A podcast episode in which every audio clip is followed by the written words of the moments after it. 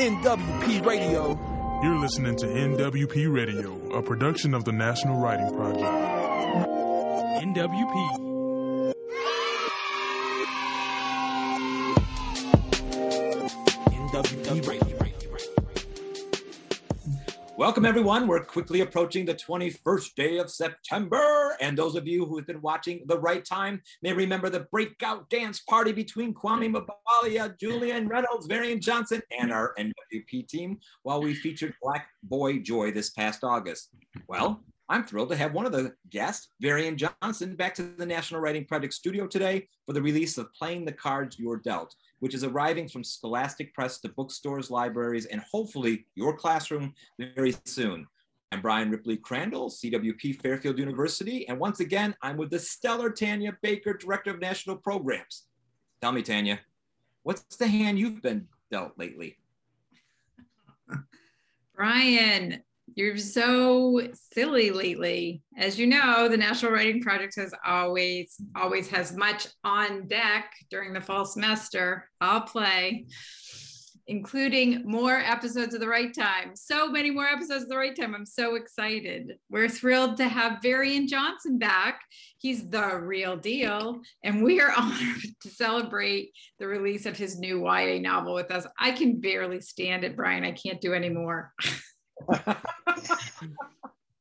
Varian Johnson, if you don't know yet, you definitely want to know, is the author of several novels for children and young adults, including The Parker Inheritance, which won both the Coretta Scott King Author Honor and Boston Globe Horn Book Honor Awards, The Great Green Heist, an ALA notable children's book, and Kirkus Review's Best Book, and the graphic novel Twins, illustrated by Shannon Wright, an NPR Best Book.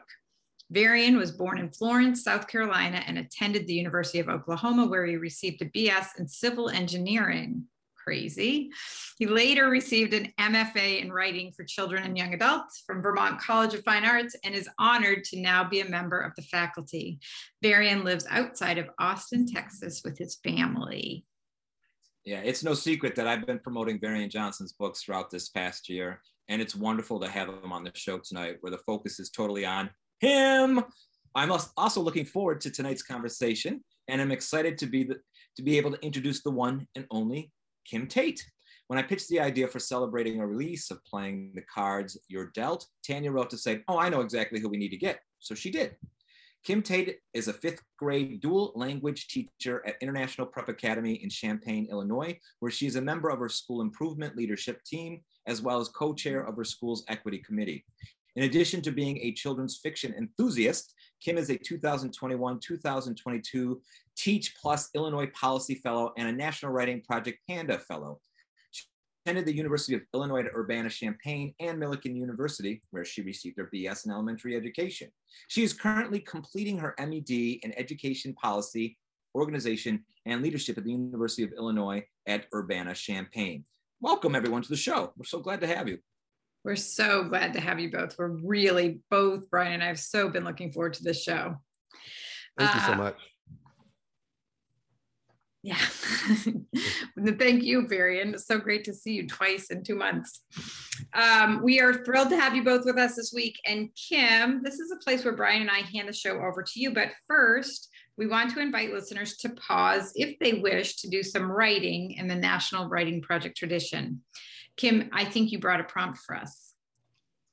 Well, I did. I've been inspired by the genre of poetry of late. So I'm continuing with that theme. Um, I just ask our listeners and viewers to think about a time when you really wanted to make someone proud. It could be your parents, a friend, a family member, or even yourself. Use the letters in the word cards to describe what that was like. And so here's an example here.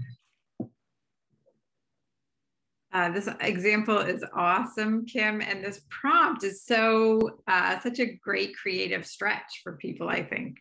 Um, but we're gonna, while Bryan and I ruminate on this prompt, we're gonna leave you two to a conversation. So I'm gonna stop sharing my screen. Brian and I are gonna disappear, and we invite you to enjoy the conversation Enjoy each other's company. Bye. Well, so this is really cool. This is the first time I've done something like this, um, and I'm super excited. Thank you so much. It's an honor to be able to just have a conversation with you. Um, I loved the novel. I love the novel so much, and there are so many people anticipating this novel. I know the English teacher at, at our alternative school has actually ordered a set uh, for his students. Yes, so we're ready. Thank you so Um, much. I'm really excited about the book too, and I'm honored to be with you tonight. Let me, let me just ask though, really quickly Yeah, before you get started. I have a question for you. Yeah. Dual languages. Mhm. So, what two languages are those? Spanish and English, el español y el inglés. Oh, very nice. I I took Spanish in high school, and because I majored in engineering in college, I didn't have to take a foreign language, and now I'm kind Okay. of regretting it. So maybe I'll maybe I'll go back and learn it again. You can do it any age, any age. We have TAs that come in and help us. And by the time they're done at the end of the year, they're like, oh my goodness, I have learned so much Spanish. Uh, so you can do it. It's a beautiful language. Um, and I love just the diverse population that we work with. Mhm. Um, we work with native Spanish speakers, we work with native English speakers. And I think it's a beautiful thing when we can come together uh, Awesome. and just celebrate learning. So I'm just going to hop right in if I can. Sure. And I want to start with spades because I feel that spades is such a quintessential, like African American card game. Not that only African Americans play it, but just if you say spades, most African Americans know what you're talking about. Yeah. So I was curious what inspired you to want to use it as a theme or a device in this novel? Um, you know, that's a great question. I grew up playing spades and I love the Mhm. game. Um, my dad taught me how to play. We would play at school, sometimes when we weren't supposed to. Uh, I really picked up playing spades a lot more when I would go away for summer camps and then again at Mhm. college. We would stay up way too late and play spades and even dominoes. But um, there's so much about the game that is it's this strategy um, and this trash talk but it's also community as well too you know Mhm. everyone getting together watching cheering you on and yeah sure your feelings might be hurt there for a second but then you know you kind of get over it have a little food and everybody's feeling good again um, and i love that it's a, a type of game that kind of crosses I, I guess for me it, when i was growing up i grew up with a lot of different types of folks certainly um, a lot of other um, black kids growing up and we Mhm. would cross all these different kind of socio-economic kind of Yeah. stratospheres and stuff. But Yeah. spades, we could all play spades. We could all speak Yes. that language. It was Mhm. a way to, to unify us. Yes, I, I totally agree with that. I and we played it in college too, and it didn't matter the people from a wealthy neighborhoods, the people from the hood, Yep. all of us came together, and it was uh, such a almost like a community building. Exactly. uh, even if you knew somebody was playing spades. Mhm. Awesome. So I'm just also curious, how long did it take you to write the novel? Like, what was the process like? Hmm. it- uh, you know, that's a good question. It took a little while. I was I was working on the book while I was also working on uh, my graphic novel called Twins. Mhm. And so I would go back and forth between them. Uh, and eventually, I done most of my work on Twins, and I'm working on uh, playing the you're dealt. Mm. And I was almost finished. I just had maybe I don't know, maybe even 40 more pages um, to go, and then the pandemic hit. And when the pandemic Oh. hit, everything shut down. And Yes, did. um, I have two daughters, and um, they were home all the time, and I was the primary caregiver for them and helping them with classes. They were all fumbling through it, and writing just didn't happen. So the book slid, and I'm really Mhm. appreciative for um, my editor. Uh, Jenne Abramowitz, uh, with everyone at Scholastic for really understanding that I'm going through this thing. I guess that I realized we're all going through. We were all going through, and so it slid a little bit. I would say though, it took probably it could have taken close to three years on the book. Usually, it only Mm. it takes me a little bit. Usually, they're not. Well, let me take that back. I say usually they're not that long, but every book is almost that long. um, uh, the Parker Inheritance took like almost five years, start and stop. This one took Wow. about three years, I think, to really get it under me. and a lot of it was kind of figuring out the characters and the voice of the book. We might talk about that a little bit later on, I guess.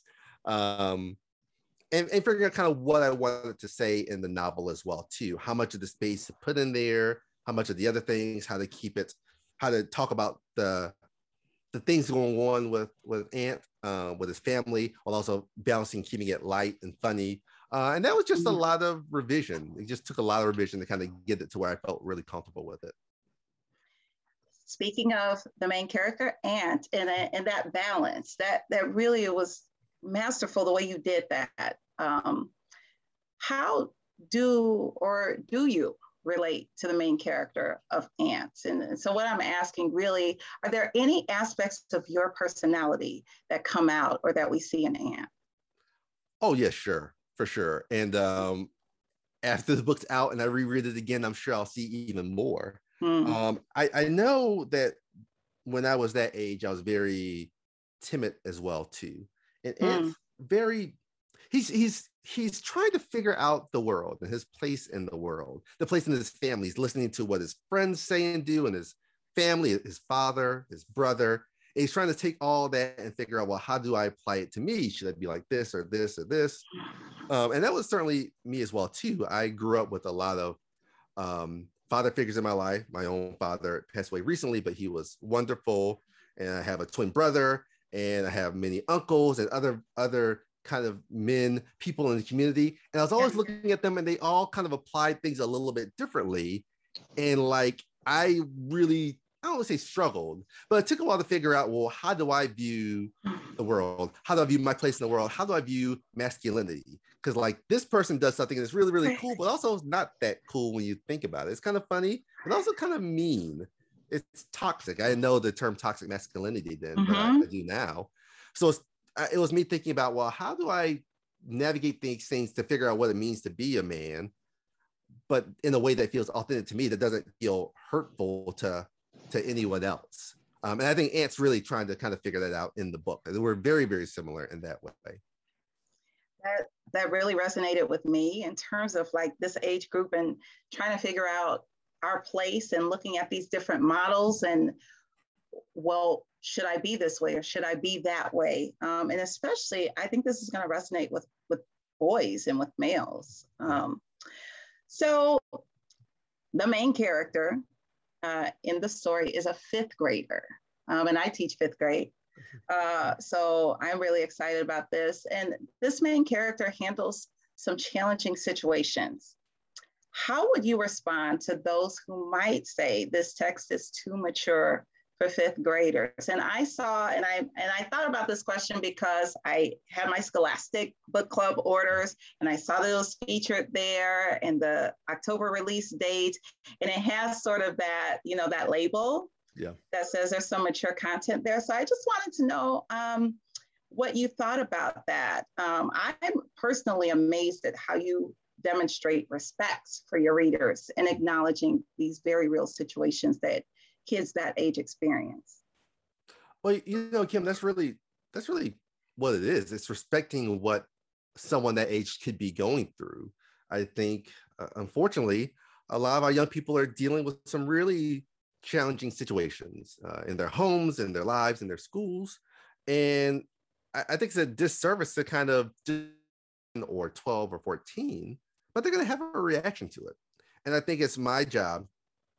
I feel like it's my job as an author to think about my readers and to think about how they might see themselves in the book and to give them some things to think about and ruminate on. And, and so with Ant, it was all about trying to portray his family, his world in the way that was respectful to to my readers and realistic to him in the story, but in a way that that offered uh, light and levity and, and laughter as well too in places. It couldn't be heavy all the time. There has to be joy in the book as well too. So it's it's all about you finding places with joy and excitement while also dealing with parts that are that are painful and, and trying to balance that to show kind of a three-dimensional, fully fleshed out character in Ant and his family. Hmm. That that that aspect of joy, I'm still thinking about sort of the work of Dr. Gholdy Muhammad and, and this idea of joy and how even though we can go through tough times, there's always joy um, exactly. that uplift us and, and keeps us going. Uh, thank you. Um, so this novel, in my opinion, embodies all of the characteristics. I'm a teacher, so you know I'm thinking about reading and teaching reading, and we, a lot of us have these um, scripted curriculum. Um, but I'd love to do a good novel study. I love to run a good lit circle, and I think that this novel embodies all of the characteristics of culturally responsive literature. We get to learn about and experience African American culture um, while also accessing the traditional elements of children's literature. Mm-hmm. Um, so, why did you choose to include? And I'm thinking about now, like the different uh, first person, mm. third person, and there's a narrator here. Yeah, yeah. Why did you choose to include a third person narrator in this story? Great question. Um, yeah, I think um, so. Let me let me back up there's a Louis Sachar, right, is an institution. He's one, written many yes. wonderful novels. Mm-hmm. He wrote a novel called The Card Turner years ago um, about bridge. And right. um, and I love the book. And I thought, oh my gosh, I would love a book about spades. So that was kind of the the seed mm. that planted the idea. Obviously, folks know Louis from his other works too, from um, um, uh, Sideways Stories from Wayside School and, and Holes, right? Holes. And Holes has this really great narrator telling the story. And yeah. like the narrator is the first person you kind of meet when they're setting up um, the setting. There is no lake at Camp Green Lake, and it goes on and there on for there. And then we finally meet Stanley, you know, four, five, six pages in. Mm-hmm. And I love the idea of this narrator kind of setting the stage and offering humor, offering um, commentary. And I was like, look, this might be a really good opportunity to do that here. Um, I've written novels before with a, with a narrator, but usually that narrator is more kind of uh, in the background. It's not very opinionated. Doesn't have right. a very distinct voice. And here, mm-hmm. I wanted a very distinct voice for that narrator. I was thinking about all the all the old folks, you know, that uh, I used to know growing up and how they would talk and mm-hmm. what they would mm-hmm. say, um, how they would joke, how their opinions might change now when faced with some things. And that kind of all contributed to the narrator. And it was really just a trying to find a balance of when to include the narrator, how much is too much, how much is too little. Um, is the narrator adding to the conversation here? Is the narrator offering depth or explanation or lightening something? Um, and again, my editor is wonderful, and, and Jenne did a great job of working with me on that, figuring out well, what's the right tone for this knowing that everyone is not going to love that omniscient narrator. Everyone doesn't always love every book, and I know that. And I know some folks are going to be like, "What? This narrator's here all the time." But I, I love the narrator. I think they're just as important to the story uh, as Ant. I love the narrator too, and and I think teachers, this is a very unique and relatable way of experiencing, using, illustrating that third person omniscient point of view. And uh, there's a connection that's made with the reader, I think. Um, so I, I enjoyed the narrator. The narrator was kind of like family to me. Yeah. Um, by the, as I was going through and reading the novel. You know, to, I, will just say again, kind of putting on my teacher hat as well too. Yeah. It's really off. Uh, it's interesting to think about word choice and what words would a narrator use, what versus what words would mm-hmm. Ant use, and thinking about when you're sliding from that omniscient mm-hmm. narrator's voice to like Ant's third mm-hmm. person voice, and we're distant and close to it. Uh, this is term psychic distance, distance that talks about how close or far away you are from a character in a book. And I played a lot mm. with that as well too. But a lot of it, so much is thinking about how does a character see something and the words they use and how they react and how immediate that reaction is. Um, I, I all encourage everyone writing to kind of think about that sometimes with their word choice and how distant or close do they want to be to to the character in the in the scene. Okay, I'm writing this down about psychic distance and word choice because I actually think I can introduce that in our writing workshop. So thank you for that uh, tidbit. Um, for the first time in a long time, I laughed literally through an entire book. And it had been a while. It, it had been a while actually since I read a book just for enjoyment. And Um, I was reading this book. I was reading it on the subway. I was, I was reading it everywhere and literally just laughing and people looking at me like, "Are you crazy, girl? Are you okay? What are you laughing at?" Um, I just, it, it was so funny. Thank like you. from beginning to end, uh, it was just laugh out loud funny. Did you intentionally? So, did you go into this writing process thinking, I want this to be a humorous book? Did you intentionally infuse the story with humor? Or was it just a natural effect of following where the characters led you? Um, it was for sure intentional at first, and then it grew from there with the type of humor. Um, Okay. I uh, prior to this, uh, my last prose novel was The Parker Inheritance, which is not this funny, which I love, and it's a mystery and it's got some dark things in there too. No, Mhm. dark's not the right word. Challenging, uh, challenge is not the word it. It's got some. It you know? It's, it's a book that that challenges us to think about social justice and how we see each other in the world. I'll put it like that and um but it's not super super duper funny and i'm like oh i would really love to do a funny book like i want to laugh and i also want to do something totally different than the parker inheritance. So i leaned into the funny and then i was thinking about well what type of humor is it going to be? Um and, and again the grandfather offers so much um humor. Oh i shouldn't have said that. Uh, the, the there's so much humor in the book.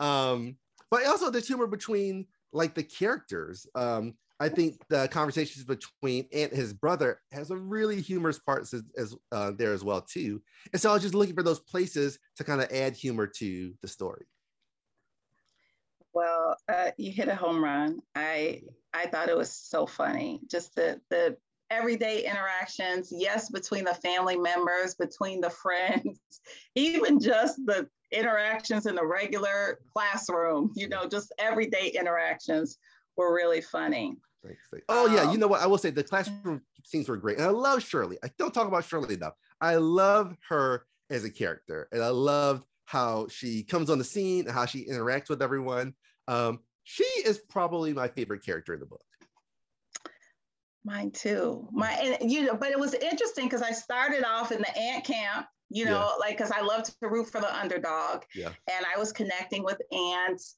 with just like you said, trying to find his place and having being surrounded by these figures. And am I going to be like this one or should I be more like this one? But when Shirley comes on the scene, and now I'm not Shirley, I'm the opposite of Shirley, you know, but there was something so empowering as a woman and as a woman of color of seeing like you know like i make the i'm i don't know why but in my mind i saw shirley and i was like young michelle obama or you know like somebody younger just owning who they are and celebrating it and being confident.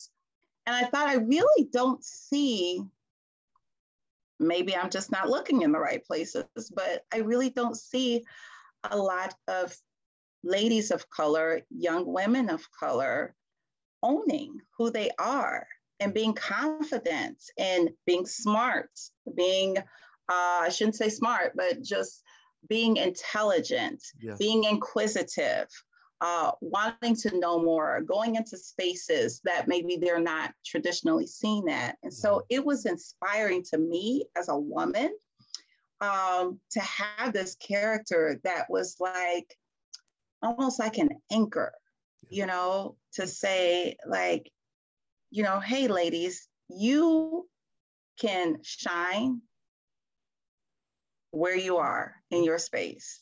Um, so I just love that about Shirley. And, and she really, by the end of the novel, I was like, that's my girl. Shirley is my girl.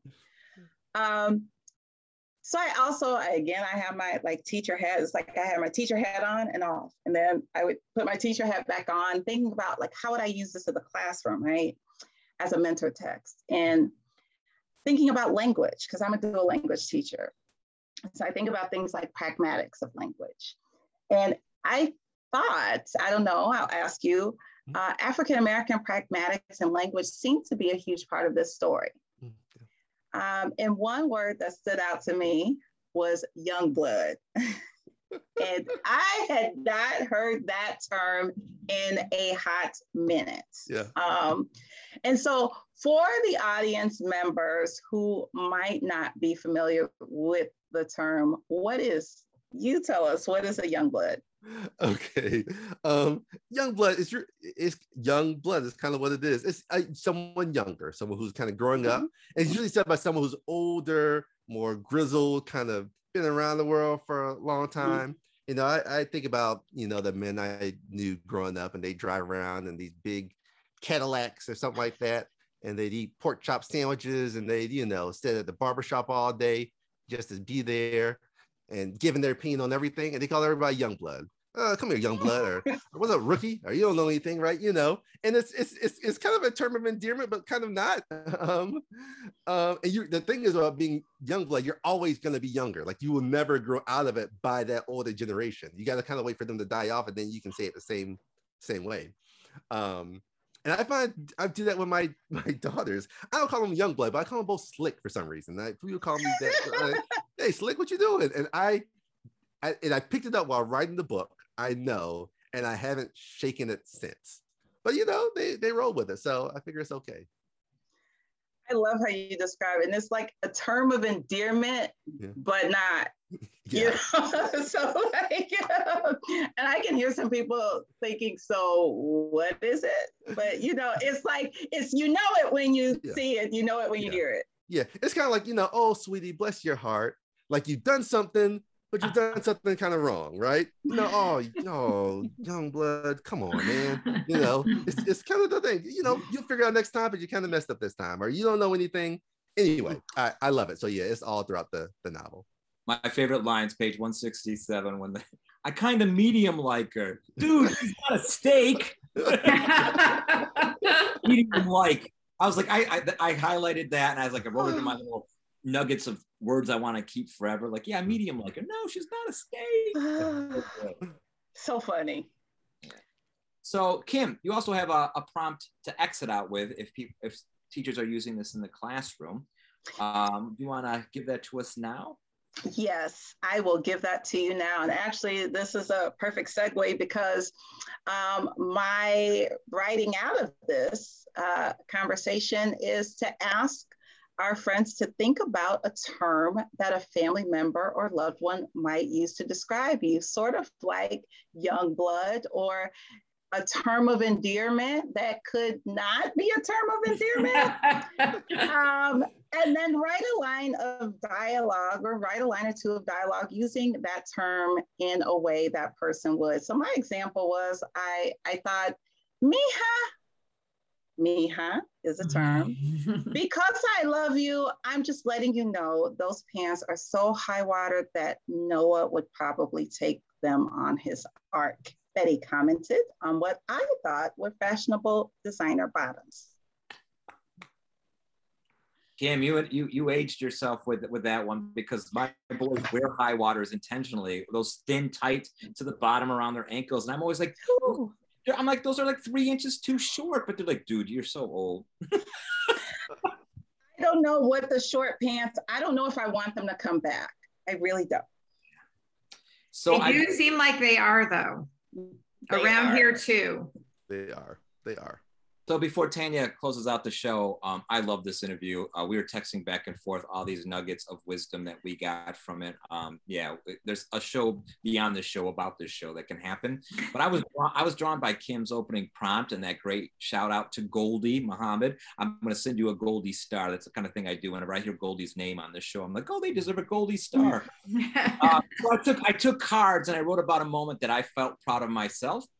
And so I thought, what about right now? So C, Crandall. Crandall, you're still you're still a little crazy with your wild ideas. A, always have been since you were a little boy playing. R, ridiculous games like Jaws, your dog Dusty with his sharp teeth. D, dodging childhood death with your sisters on your mom and dad's bed. S, still crazy? You know I am. The right time with Varian Johnson? What an honor. Be proud. That is awesome, Bryan. I do not have writing, but I do want to say, Kim, I was so glad for your last question and for this writing prompt because I think the language is so rich in this novel. And as I was reading I was like, oh, I would want to pull out all of this um, vernacular and home language and play with it in class. And so I was so glad that that's one of the things that you pulled from the book and um, and gave us an example of what you might do with it as a teacher. So I'm so appreciative of, of that. And also um, of you and your time to represent the network and to do this interview. I know it's the first weeks of school. I know you've got little boys at home. Uh, and so thank you so much for being here to do this interview with Varian. And Varian, we hope you're back for every novel and that they come more often than every three years, not to put any pressure on you, but we love to hear you talk about your work and to have you here. And we are so thankful for the beautiful, fun, glorious books that you put into the hands of kids. They're so important. And we're, we're Um, really and thankful to you. 50 and I'm reading these. I love them. Thank Okay, you me all so much. For, thank you so much for having me. Uh, like many things made for children, if they're really good, they're good for all of us. And this is definitely an example. Um, I always close by thanking our listeners too. We're so glad you're here and we want to see you again. So you can follow the National Writing Project on Twitter. You can join our Facebook page or follow our Facebook page or join our group. You can visit nwp.org to sign up for our newsletter. And that's how you know when we're going to interview someone exciting like Varian and make sure you don't miss a single episode of The Write Time. And finally, if you want to uh, listen live with your colleagues, you could join the Teacher Studio at studio.nwp.org. We do a lot of work in there together as teachers who love writing. And one of the things Yes. we do is listen to the Write Time and chat about it. So um, join us at the studio. Thanks everyone for being here tonight, and especially one more time, thank you to Varian and Kim. It was a pleasure to listen to you talk about this book. You're listening to Thank you. NWP Radio, a production of the National Writing Project. NWP. NWP Radio.